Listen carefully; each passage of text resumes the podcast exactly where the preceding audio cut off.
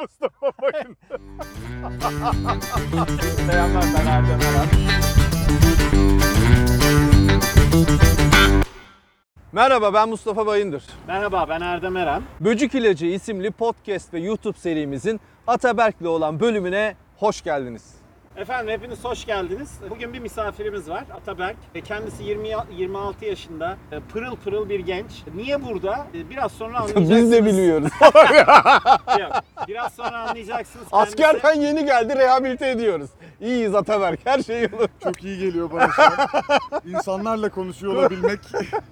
E, Ataberk bir art direktör. E, Bak gene başladı ya. Abi T- Türkçe Türkçe. Sanat, yönetmeni. E, Ataberk sanat yönetmeni.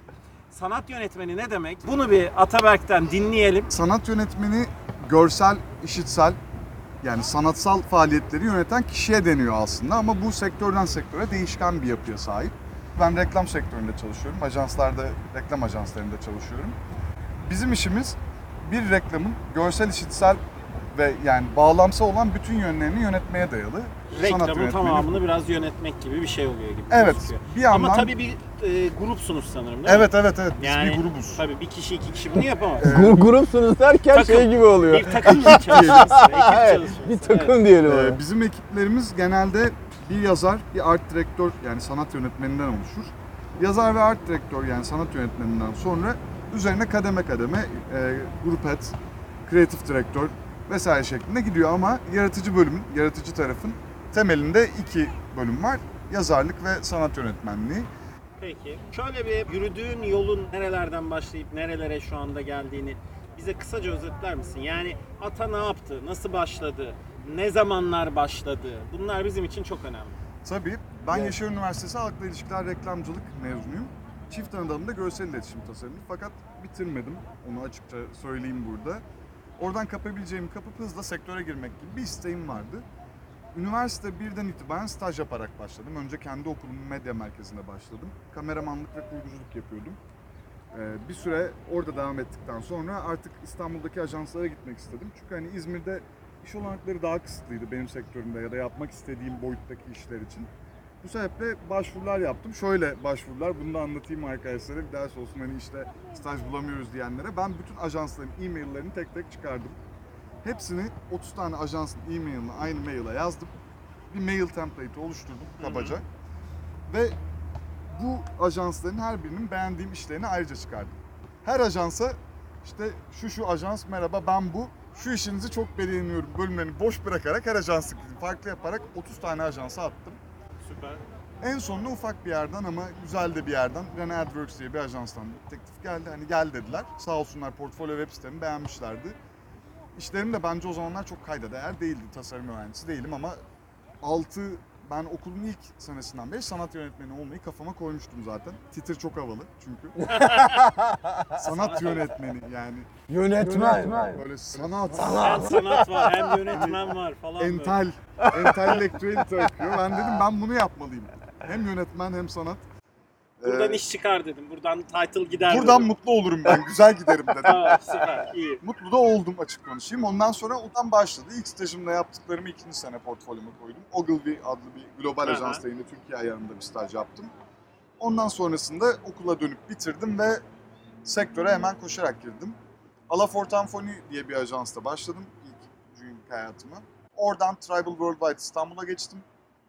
Orada bir sene kaldıktan sonra rafineriye geçtim. Rafineride uzunca bir süre geçirdim. Bu sırada İş Bankası, Türk Hava Yolları, Audi gibi markalarla çalışma şansım oldu. E, rafineride ise İstanbul Kültür Sanat Vakfı Eczacıbaşı işleri ve yapı kredi işlerine baktım. Tabii ki ekipçe yaptık bunu. Biz tek başıma yaptığım bir şey değil. Bunu çok belirtmek istiyorum. Herkes sanıyor ki işte bu adam mucize yok öyle bir şey. Biz her şey ekip işi.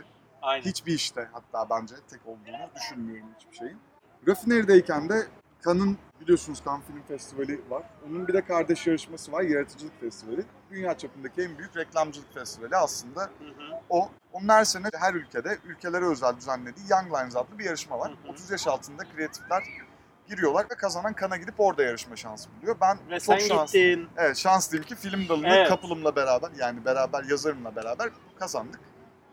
Ondan sonrasında ise Fransa deneyimi senin hayatında ciddi bir kapı açtı sanırım. tabii doğru mu? çok güzel oldu. Bir kere zaten bedavaya Fransa gitmenin deneyimi apayrı bir şey. Onu Abi bir de söyleyebilirim. Kaan'a gidiyorsun. Yani. E bir de üstüne sen orada kreatifler işte bu yaratıcılık festivali ve benzerinde title'la gidiyorsun. Türkiye'yi temsil ediyorsun. Evet milli takım gibi gittik. Evet Lafınızı yani bölüyorum tam, ama. da, tam da onu söyleyecektim.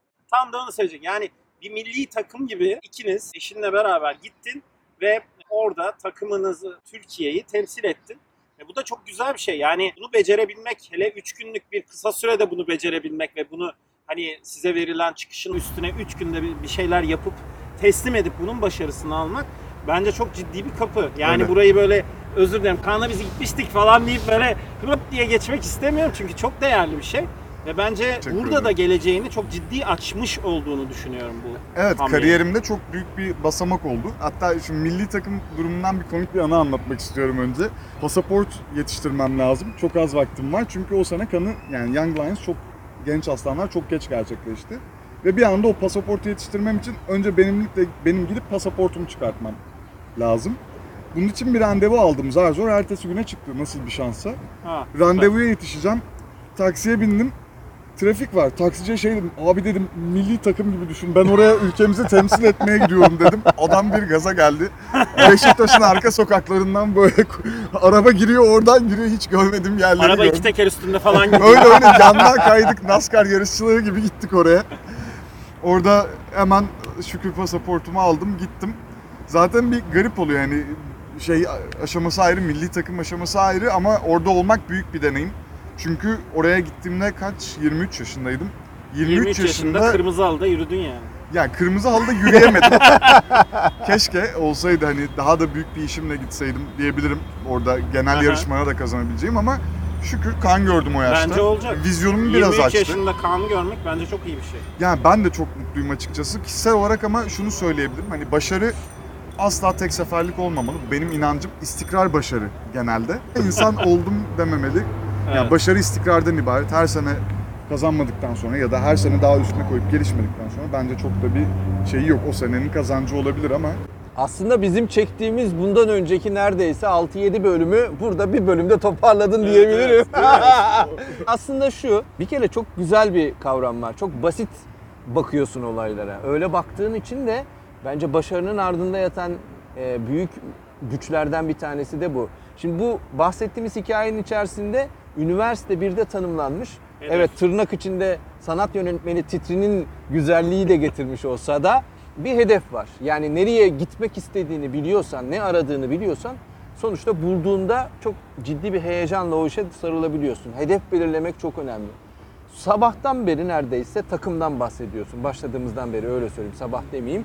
Ama en nihayetinde işi tek başına değil mutlaka bir takım arkadaşınla yaptığına dair çok net bir bilincim var. Dolayısıyla takımın uyumlu olması ve birbirine olan desteği de burada çok önemli evet. başarının arkasında. E bunların dışında e, işin içerisinde bana soracak olursan en nihayetinde sorun çözmek var. Yani yaratıcılık dediğimiz şey aslında biraz o sana verilen problemi bir çözüme ulaştırmak var. Aynen öyle. Yani biraz hayata bakış açın da böyle gibi geliyor bana. Ne dersin? Yani kişisel olarak e, şöyle söyleyebilirim. Hem biraz kendi bakış açım öyle. Çünkü yani sorun geldikçe baş edemiyorsanız bu bir sıkıntı değil ama baş etmemeye çalışmak bir sıkıntı benim için. Kişisel görüşüm zaten hayat sorun ve akış ve kaostan oluştuğu için o kaosun içinde sürekli inişler çıkışlar olacak.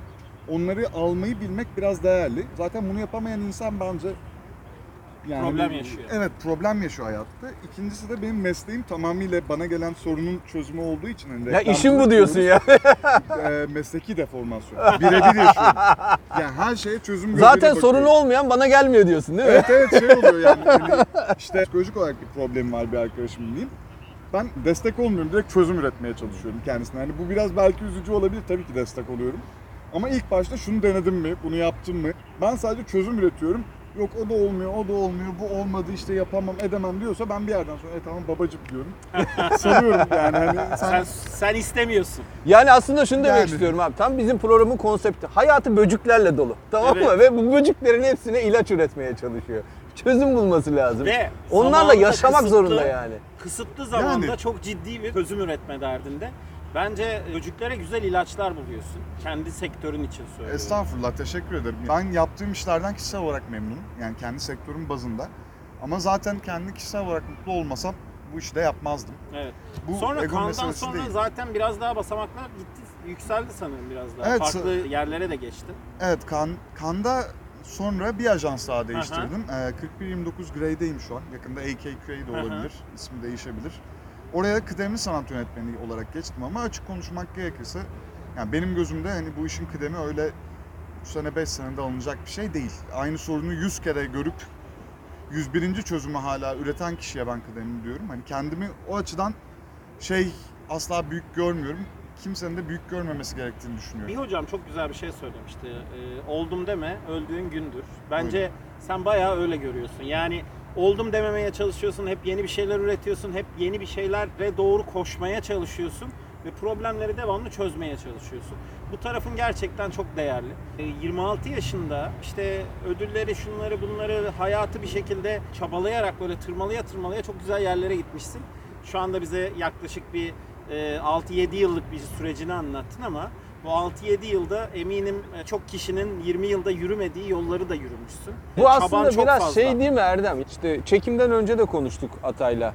Ee, öyle güzel bir cümle kurdu ki yani ben normal bir işi yaparken diyor performansımı %150 yansıtmaya çalışıyorum. Tam onu yani diyordum. tutku meselesi burada. Çünkü bir şeyi gerçekten istediğinde, peşinde koşmaya başladığında mücadele etmeye başlıyorsun. Şimdi bence bu mesleğin enteresan taraflarından bir tanesi de o. Ee, mücadele sürecini kimse bilmiyor. Hani derler ya herkes sonucu alkışlıyor. Ya, Evet. ya ne güzel bir şey yapmış. Aynen öyle. Vallahi çok güzel olmuş. Helal Aferin olsun. ona Ama falan. ya arkadaş onu yapana kadar neler Ben oldu hangi gece uyumadım? Yani biraz belki ondan da bahsedebilirsin. Yani bedel ödemeden bir şeyin karşılığını almak öyle kolay bir şey değil değil mi Atay? Yani açık konuşayım zaten her şeyin bedeli var. Bu doğanın kanunundan başlar. Asla enerji kaybolmaz ve o enerji tekrar devinime girer. Bedelsiz sonuç diye bir şey dünyanın ya da en azından evrenin teorisinde yok. Namümkün bir şey yani. Yani ve ederini vermeden kaliteli iş almak da bence hiçbir zaman mümkün değildir yani. Eğer bir şey istiyorsanız onun parasını vereceksiniz mesela. Ve güzelini istiyorsan güzelini vereceksin. Ucuza kaçmaya çalıştın mı o ayakkabı parçalanır. İşte bir yıl giyerim dediğin şey ikinci gün yırtılır. Neden? Çünkü hakkını vermemişsindir. Yani benim gözümde bu mücadeleler değerli. Reklam sektörü birazcık mesaisi bol bir sektör. Fazla çalışıyoruz. Karşılığını bazen maddi bazen duygusal olarak alıyoruz. Evet. Ve benim burada en çok değer verdiğim şey o kadar çabaladığımız günler, günlerin sonunda benim hedefim hiçbir zaman başkasını geçmek, başkasından daha iyi olmak değil. Rekabet olarak. Yani rekabette bence insan kendisiyle yarışıyor olmalı. Zaten %150 vermek istediğim nokta hep o oluyor benim. Bir öncekinden daha farklı, bir öncekinden bir adım daha ileri. Belki üç adım daha ileri atmaya çalışırım, yere düşerim ama yorulurum, tekrar devam ederim. Yani benim için her zaman kavga kendimle. Aslında yani bu mücadelenin içinde de gelişiyorsun. Yani bakacak olursan belki hani sana da bir katkısı oluyor bu sürecin. Çünkü sen onu daha iyi yapmaya çalıştıkça kendinde de doğal olarak bir şeyleri geliştirmekle uğraşıyorsun. Sonuçta belki araştırıyorsun, geliştiriyorsun. Evet hep yani en önemli ediyor. ilaçlardan bir tanesi de bu olsa gerek bence. Çünkü her türlü kazanıyorsun. Yani her yönden kazandığın bir durum var. Zaten benim için reklamcılığın güzel yanı sürekli bir devinim olması. Yeni bir şey üretmeye çalışmak, daha ileriye gitmeye çalışmak, yeni bir şey, yeni bir şey, yeni bir şey, yeni bir şey. Benim için aslında hani meslek reklam mı deseniz hayır, yeniyi bulmak derim. Yeni güzel tabir. Çok güzeldi. Bayıldım. Ya sonuç itibariyle üretmek de aslında keyif veriyor bir taraftan insana. Hele hele bu yapılmayanı yapmak olması da daha keyifli hale getiriyor. Bence aslında altı çizilecek çok hikaye var. Atayla birkaç bölüm yapmak lazım bana soracak olursan. Ama hazır askerden gelmişken onu İzmir'de bulmuşken İstanbul'a gitmeden önce kız kıvrak yakaladık. Sağ olsun öykü sayesinde bizi kırmadı geldi buralara kadar. Ayaklarına sağlık. Ee, Öykü'ye çok teşekkür ediyoruz. Ee, hem kamera arkasında Hem de ee, Atay'la hem de Atay'la bizi tanıştırdı. Sağ olsun. O da bizi kırmadı buralara kadar geldi. Ee, çok keyifli bir sohbet oldu. Benim ben için de kendi çok adıma keyifliydi. çok güzel mesajlar olduğunu düşünüyorum. Dedim ya 6-7 bölümü bir arada toparladık diyebilirim bir bölümde. Ee, hani içinde biraz kıskançlık vardı. ilham almaktan yola çıktık. Kopyalama, yapıştırma, üretmek var. vardı. Hırs vardı.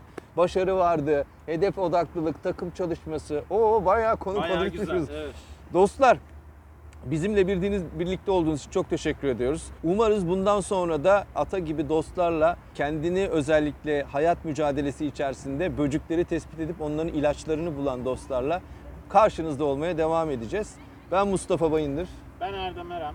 Bizi takip etmeyi unutmayın. Instagram'dayız, Spotify'dayız ve e, tabii ki YouTube'dayız. Çok teşekkür ederiz. Görüşmek lazım. üzere. Kendinize iyi bakın.